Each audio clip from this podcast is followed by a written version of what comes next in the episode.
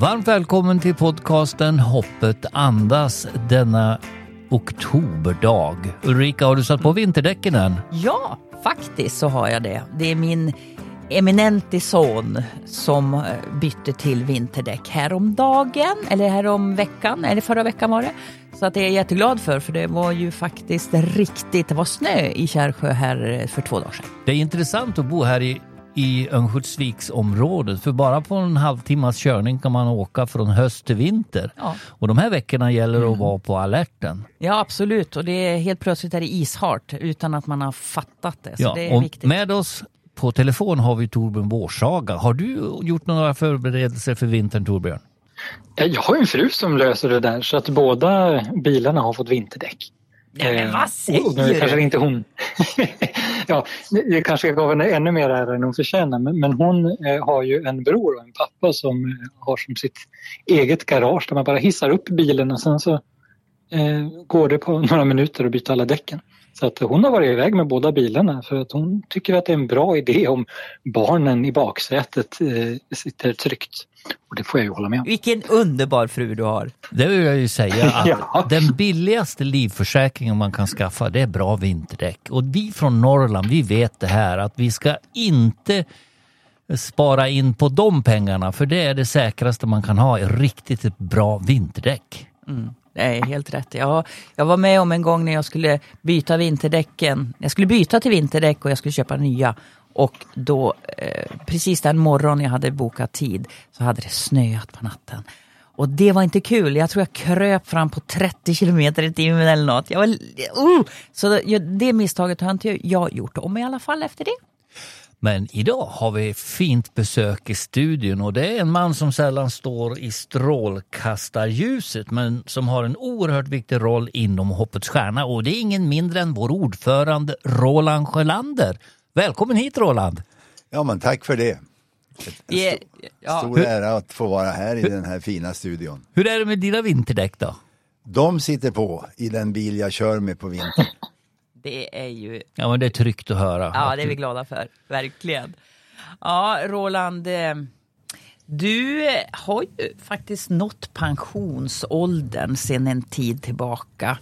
Och eh, det du, du, hade ju nått den när du tog på dig då den här rollen som, rollen som ordförande. Men vad gjorde du innan du blev ordförande hos Hoppets Stjärna? Ja, hörni, det, var, det är en lång historia. Men eh, som sagt var, jag har ju nått pensionsåldern med råge. Men innan jag kom att bli kontaktad av Hoppets Stjärna det, då hade jag haft ett uppdrag några år i Oman som en ja, managementkonsult kan man väl säga att det var då. Så mm. är det. Men har du haft någon, har, har det varit bra för dig med den erfarenheten eh, när du då antog dig det här uppdraget? Eh, hade du liksom lärt dig saker som du kunde använda som ordförande hos oss? Ja, framförallt så hade jag ju inte bara i Oman men ett antal år i olika länder erfarenhet av just ledarskap och organisation och eh, den typen av frågor. Och det jag kanske framförallt lärde mig det var det att eh, i de olika länder där jag har varit och jobbat att det är olika kulturer. Och eh, om man lär sig det då har man ju väldigt mycket att vinna. Mm. Mm. Men jag tänker så här, eh, du har ju inte tagit ut någon ersättning som ordförande. Vad, ber, vad beror det på? Varför har du inte gjort det? Ja, det är ju en bra fråga. Men eh, det är väl så att jag tycker att själva jobbet är ju väldigt eh, intressant, stimulerande och jag har väl sagt någon gång så här tidigare också att det här jobbet med att vara Hoppets stjärna behjälplig, det är väl bland det mest meningsfyllda jag har gjort i mitt liv. Mm. Mm. Om jag får bryta in där. Jag tänker på det, jag var ju med när du blev rekryterad som ordförande. Och eh, jag kommer ihåg det att eh, du hade en tanke om att Hoppets stjärna har möjligheter att effektivisera sig. Kommer du ihåg det mötet vi hade då du tog din management-erfarenhet, change management talade du varmt om. Att man i en övertalig organisation är det alltid brist på resurser. Det var ett av dina mantran. Jo, jag kommer mycket väl ihåg det och eh, egentligen så är det ju väldigt lätt att kanske tro att det är en raljerande inställning om man inte har varit med om det här tidigare. Men, men det är faktiskt så att eh, om man i en organisation utan att röra den allt för mycket börjar bli övertaliga, det går bra och det är framtiden är ljus och så vidare, så är det väldigt lätt att man drar på sig, eh, drar på sig för, för, för höga kostnader. Och, eh, så det var, det var liksom inte för att jag skulle visa mig på den styva linan utan det var egentligen bara att uttrycka den erfarenhet jag hade fått under många år med den här typen av frågor. Mm. Och jag, jag, tänker att eh, det arbete du nu har gjort som ordförande, och jag handlar ganska mycket om det. Så alltså, man säger så här, vad, vad gör du som ordförande? Kan du berätta lite om det, vad du har gjort hos oss? Eh, som, eh, ja. Ja, vad ska jag säga? Jag har väl för det första sett till att våra styrelsear, vårt styrelsearbete är effektivt och, och, och, bra. Och så sen har jag väl försökt att lyfta de här frågorna då ifrån början framför allt. Att vi behöver träna oss att se möjligheter att ständigt förändra vårt sätt att jobba. Mm. Och det leder ju ofta till att man kanske måste se över den här overheadkostnaden som man säger, alltså den, den överbyggnad man har i en organisation. Och, och det här som Lennart nämnde då om att eh, i en övertalig organisation där råder det oftast brist på resurser. Det kan man ju tycka är lite ja, raljerande. Men, men med resurser i det här sammanhanget då menar ju jag då med min erfarenhet att det är alltså eh, ja, om man säger medel för att bedriva verksamheten. Och det kan ju vara främst då pengar. Mm. För är man inte effektiv och om man låter en överbyggnad växa med, med alla goda intentioner man har, men om man låter det växa då till sist blir man överhopad med internt jobb i en organisation. Och det i sin tur kostar pengar. Och med det sagt så vill jag ändå inte rikta någon kritik till anställda för de vill ju naturligtvis vara mån om sitt jobb och de vill dessutom göra ett bra jobb. Så att eh, det är väldigt svårt att komma ur en sån här ja, cirkel om man inte är medveten om det här och, och, och vidta några åtgärder. Och det är ibland väldigt tuffa beslut som måste tas. Men, men gör man det, då kommer man oftast ur det på ett mycket, mycket bra sätt. Du har varit ordförande i 12 år nu och jag kan ju vittna om att Hoppets Stjärna har verkligen blivit effektivt. Vi mäter ju ständigt vår effektivitet. För vi är ju helt klara över att det är ju ett förtroendeuppdrag vi har att förmedla människors gåvor till utsatta barn och ge dem en framtid. Och då handlar det om att vara så effektiv som möjligt. Så jag är jätteglad att jag tog risken att ta in en gammal rävexpert på management och change management. Ja. Men det har vi mått bra. Men du har väl också arbetat i flera mottagarländer och hjälpt till där i, i en förändringsprocess? Ja, så är det ju. Och egentligen när du kontaktade mig Lennart, om du minns det, så var det ju i första hand för att åka till Ghana, ett av våra biståndsländer och se över deras interna organisation. Och det, det var ju naturligtvis ett intressant men även utmanande arbete som ledde till att vi var ju tvungna helt enkelt att stänga en del av de pågående projekten för det var inte effektivt och det var alltså inte det var inte i enlighet med våra givares förväntningar. Mm. Du har ju jobbat väldigt nära mig under alla de här åren, eller under många, ja, egentligen alla åren. Och eh, jag måste säga det att jag kan säga det till er radiolyssnare, att få arbeta med någon så professionell människa som Roland Sjölander är, det är en fröjd. Men det är samtidigt en utmaning. Därför att är det någonting som du har gjort Roland, så är det att utmana mig i mitt ledarskap. Eh, så upplever jag det. Ja, det, det, är väl det som jag möjligen har lärt mig genom åren då att för jag vill ju i första hand inte vara, vara stygg, men jag har lärt mig att om man inte är rak och konkret och utmanar en ledning för ett företag, då kommer man inte vidare. Mm. Därför att väldigt ofta är det ju så att man tror sig om att göra det bästa som går att göra. Och om man då inte kommer utifrån och ser att det går att göra mera, då, då är det väldigt lätt att man får den motfrågan. Men hur kan du tro att vi ska kunna åtgärda någonting i effektivitet när vi knappt hinner med det vi ska göra idag? Och om man inte har hört det och, och varit med om en sån process, då backar man nog, tror jag, ganska tidigt. Därför att vem vill eh, säga emot en sån erfarenhet? Men min erfarenhet har lärt mig att man kommer vidare och det märkliga är att när man har insett att det är på det här sättet, då, eh, ja, då blir det väldigt mycket lättare att jobba. Ja, du är en stjärna Roland, det har jag alltid tyckt. Jag tycker det fortfarande. Nu har ju du passerat 80 år. Och du fortsätter ju att vara aktiv, vilket jag är oerhört glad för. Men vad är det som driver dig? Ja, jag kan väl säga så här för att göra det enkelt att det är klart att har man en hälsa som jag nu har fått förmånen att ha kvar så här långt, då, då är det ju det som driver en ett, att man kan ta tag i de intressanta saker som man har framför sig. Och när det gäller just Hoppets Stjärna så har jag väl mer och mer vuxit in i den här eh, organisationen på det sättet att jag har fått se under åren alltså, verksam, alltså verkningarna av de insatser vi gör. Och när jag har fått se och träffa de här barnen ute i våra skolor som på det här sättet får en bra start i livet, då, då får jag energi. Så enkelt är det. Ja, ett av länderna som du har besökt flera gånger är ju Haiti. Och jag har bett Torbjörn ge oss en liten uppdatering om läget i Haiti just nu. Är du kvar med oss Torbjörn? Det är jag.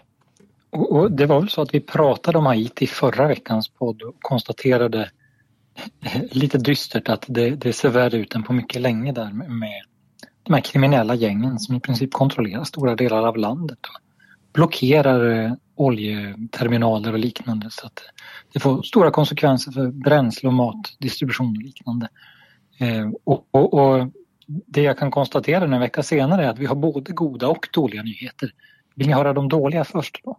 Ja, vi tar de dåliga först. Mm. Vi börjar där. Eh, då har vi en TT-artikel som är dagsfärsk som berättar om hur koleran nu sprids i snabb takt på Haiti. På bara några få dagar har antalet misstänkta smittade mer än fördubblats till nära 2000 personer.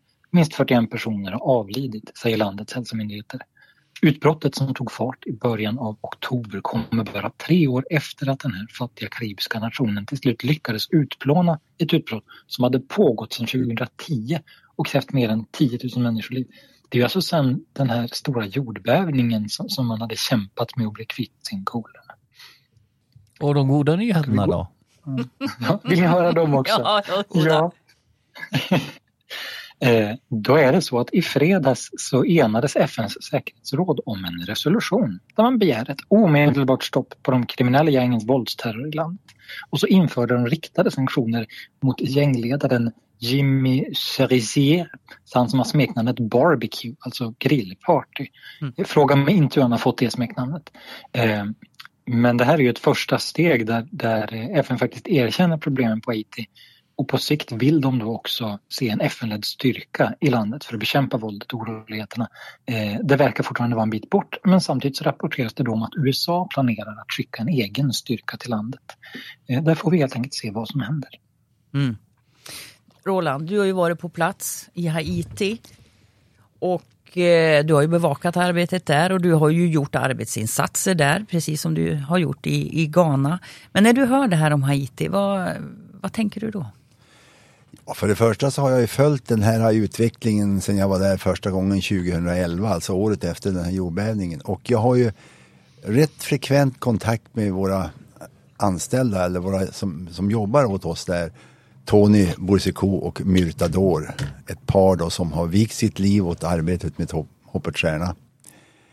Ja, vad ska jag säga? Jag, jag, jag känner mig nästan bara bedrövad när jag pratar med dem.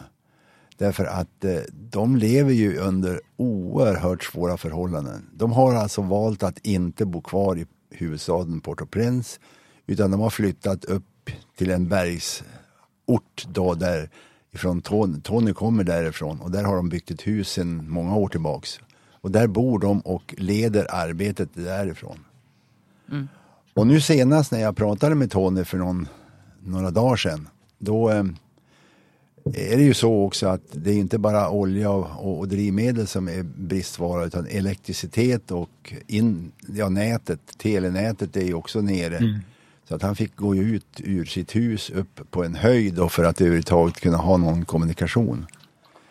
Det han sa just då det var väl att han hoppades ju oerhört mycket på den här insatsen som han hade fått nys om skulle hända med ja, FN, med USA och jag tror det var Kanada också som skulle skicka något folk dit. Ja, ungefär så. Mm. Ja, eh, vi vet ju att eh, du känner dem väl och du har ju kontinuerlig kontakt med både Tony och Myrta. Och eh, det vi kan göra från Hoppets Stjärna, vi har ju pratat om det här i styrelsen vid eh, flera tillfällen och vi vet ju att det vi kan göra det är att på något sätt uppmuntra och än så länge går det ju faktiskt att skicka pengar dit. Så det är ju, det är ju bara det är ju en stor fördel. Att vi lyckas få, fram medel för att kunna stödja och hjälpa så gott vi kan.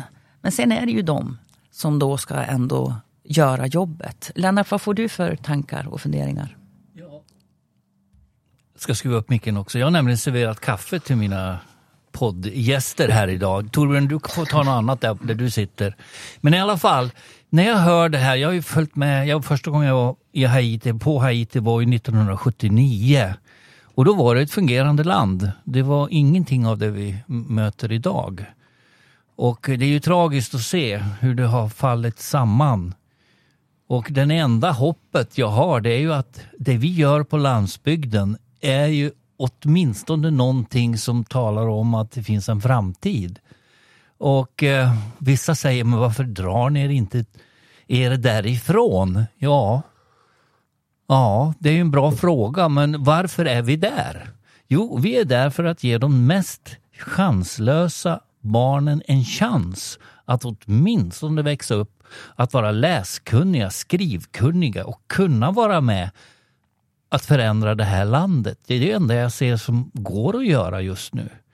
Och vi har ju sådana duktiga medarbetare. Jag tänkte du nämnde Tony och Myrta och under jordbävningen, under de här orkanerna. Vilka hjältar! Helt fantastiska. Och det ska ni veta lyssnare, om någon ifrån media eller någon som vill ha någon kontakt i Haiti, då vänder de sig till Ulrika. Mm, de. de ringer inte någon annan. Är, vi är de enda som kan ordna någonting i Haiti. Mm. Och så har det varit de sista 10-12 åren. Absolut, och vi har ju lyckats varje gång att förmedla kontakt mellan de här äh, två eh, parterna. Alltså media i, i Sverige och Eh, en person på plats då direkt i Haiti. Vi behöver hjälp till Haiti. Vi behöver se till att de får mat i den här svåra tiden. Och därför så vill jag frimodigt tala om vårt swishnummer där du kan ge en gåva som du märker med Haiti. Och numret är 925 36. 925 36. Och som du sa, vi får fortfarande skicka pengar till Haiti. Och det är jag ju glad för. Det har blivit allt svårare att skicka pengar runt om vår värld på grund av det här med penningtvätt och terrororganisationsfinansiering som suspekta krafter håller på med. Då drabbas vi som vill se en förändring, som vill göra någonting gott i tillvaron. Då hamnar vi under samma problemformulering och det där tycker jag är ja, irriterande, minst sagt att det ska vara ett problem för oss. Och nu undrar jag ju vad Torbjörn tänker när han har hört den här utläggningen av mig. Ja, jag kan väl skriva under på det mesta. Det, det är ju eh, li, li, lite tragiskt att ju, ju, större behov av hjälp ett land är, desto svårare är det ofta att få fram resurser dit. Just för att då, då kommer den här säkerhetsmaskineriet som, som bankerna har, har försökt strama åt, som, som slår lite vilt ibland. Så är det ju tyvärr. Mm. Jag kan säga det att vi har ju haft eh, förmånen att ha jobbat så länge i Haiti, nära 40 år. Och det har ju hjälpt oss till att få igenom våra banktransaktioner till just det landet. Och det har ju varit en rigorös kontroll. För det är absolut inte så att vi har kunnat skicka till Haiti lite hej och hå. Utan det är in i minsta detalj har, de, uh, har alltså bankerna här kontrollerat uh, våran relation och att de är registrerade på rätt sätt och deras styrelse och alla sådana saker. Så att, eh, att vi har den här långtgående relationen, det har ju faktiskt också gjort att vi kan skicka våra medel. För att återgå till dig Roland. Det du inspirerade oss till att bli så här extremt effektiva, det har ju också då drabbat, höll jag på att säga, våra partnerländer att de också ska vara effektiva. Och det är ju anmärkningsvärt vad fina resultat det blir av att vi har fokus på effektivitet. Det är nästan så att det låter lite fult i en bistånd och hjälpverksamhet. Men faktum är att om det är någonstans det vi ska eftersträva det så är det just där. Och jag är glad över att kunna säga att vi ligger för, nästan först på den här utvecklingen. Och det är tack vare dig Roland. Ja, det låter ju väldigt inspirerande och hedrande. Men, men det är ju så här att när vi började den här resan för många år sedan nu då, så var vi ju överens om att om inte vi ifrån moderorganisationen hemma vid i Sverige ser till att gå igenom den här processen och blir effektiva, då kan vi inte åka ut i våra länder och tro att de ska göra någonting som inte vi själva vill vara med om. Och det, det tycker jag vi lyckades med. För jag har ju lärt mig det också för att bara säga det att om man inte får med den yttersta ledningen på en sån här process, att man måste gå igenom en sån här hårdhänt, ett stålbad, då, då är det lika bra att man inte börjar. Och det som jag utmanade då dig Lennart först och ledningen för Hoppet Stjärna på den tiden, det var ju att om ni ställer upp på den här idén som jag nu presenterar, då kan jag fortsätta och lägga ner lite tid på det. Men om ni inte gör det så har jag absolut alltså full respekt för det, men då kan inte jag bidra med någonting. Och det var det som gjorde att vi kunde komma igång. Det var det jag sa, ja, vi kör sa du och då har vi gjort det. Ja, det har blivit resultat också. Och det är jag så tacksam för och att du Ulrika har blivit en fena på att omsätta Rolands idéer i verkligheten. Det är ju eh, alldeles underbart. För att om det är något vår bransch, biståndsbranschen, behöver, det är respekten för effektivitet. Det kan lätt bara svälla ut. Det kommer in pengar enkelt, det är stora insamlingar. Ja, och så tänker man inte så mycket på så är det möten. Stup ett, man ska prata om tjosan och dittan och allt möjligt. Och det kan lätt svälla över och det är en stor risk, speciellt om du får stora statliga bidrag och det är väldiga volymer pengar du rör dig med. Så är det lätt att man blir eh, lite slapp och inte så noggrann. Men den eh, kontroll du har Ulrika, på verifikatnivå faktiskt. Det är imponerande. Det går inte att, liksom, att det försvinner någon faktura. Någon sån här, hon vet allt i ja. detalj. det var ju så jag började, eh, började min tid som, som verksamhetschef för Hoppets Stjärna. Så var det så att jag började med att gå igenom varje konto och då naturligtvis varje faktura. Och det lärde ju mig enormt mycket, inte bara om, alltså lärde mig om verksamheten. Eh, och hittade även saker som, som eh, inte alls eh, kanske skulle vara kvar och sådär. Men, men det, det var, det var ett, ett gediget jobb. Så att nu idag kan jag säga att jobbet är ju inte lika det är, det är, inte lika tidskrävande. För jag gjorde ju det här superjobbet första åren och sen så vet ju jag. Nu, det är få saker ni kan fråga mig som jag inte vet. När det gäller sådana saker alltså. Och det behöver man i en organisation. Man behöver ha kontroll på allting så att man kan ta snabba beslut och veta var man står. Ta Ukraina-insatsen till exempel. Vi hade mod och frimodighet att gå rakt pang på rödbetan därför att vi visste var vi stod och kunde utmana och sen kunde vi få igång en verksamhet på väldigt kort tid. Ja, nu undrar jag, Torbjörn, är du kvar? Självklart. Jag sitter och lyssnar andäktigt. Vi bara pratar Lennart, så Torbjörn, vi tror inte ens han är kvar. Nej, men jag bara tänkte så här, på den här lappen du skickar över till mig så föreslår du att Roland ska få välja en låt eller en melodisång och spela här i slutet av programmet. Ska vi köra det tycker du? Det vore väl lämpligt. Det tycker jag. Roland, vad vill du höra för sång här till sist? Ja, när jag tänker igenom min, mitt liv och min, min resa här med Hoppets Stjärna och har upplevt många gånger att min kraft kanske inte alltid räcker till och inte mitt förnuft och allt vad jag har lärt mig heller.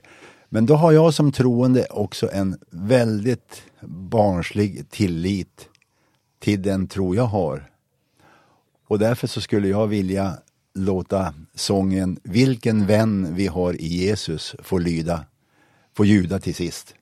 Ja, men det var väl underbart att få höra en sång om vår vän Jesus. Ja, verkligen. Då avslutar vi programmet. Jag tackar dig Roland, jag tackar dig Torbjörn för att du har varit med och tackar dig Ulrika. Tack. Tack så mycket. Och så lyssnar vi till Vilken vän vi har i Jesus.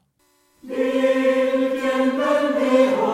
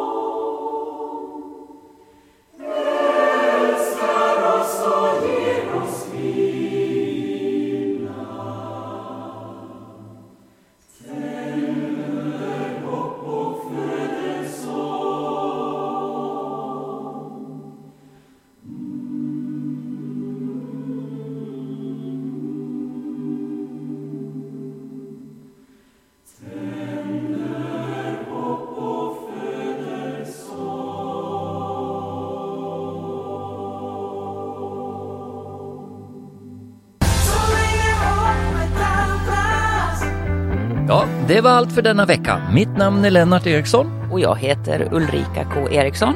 Och jag heter Torbjörn Olsson.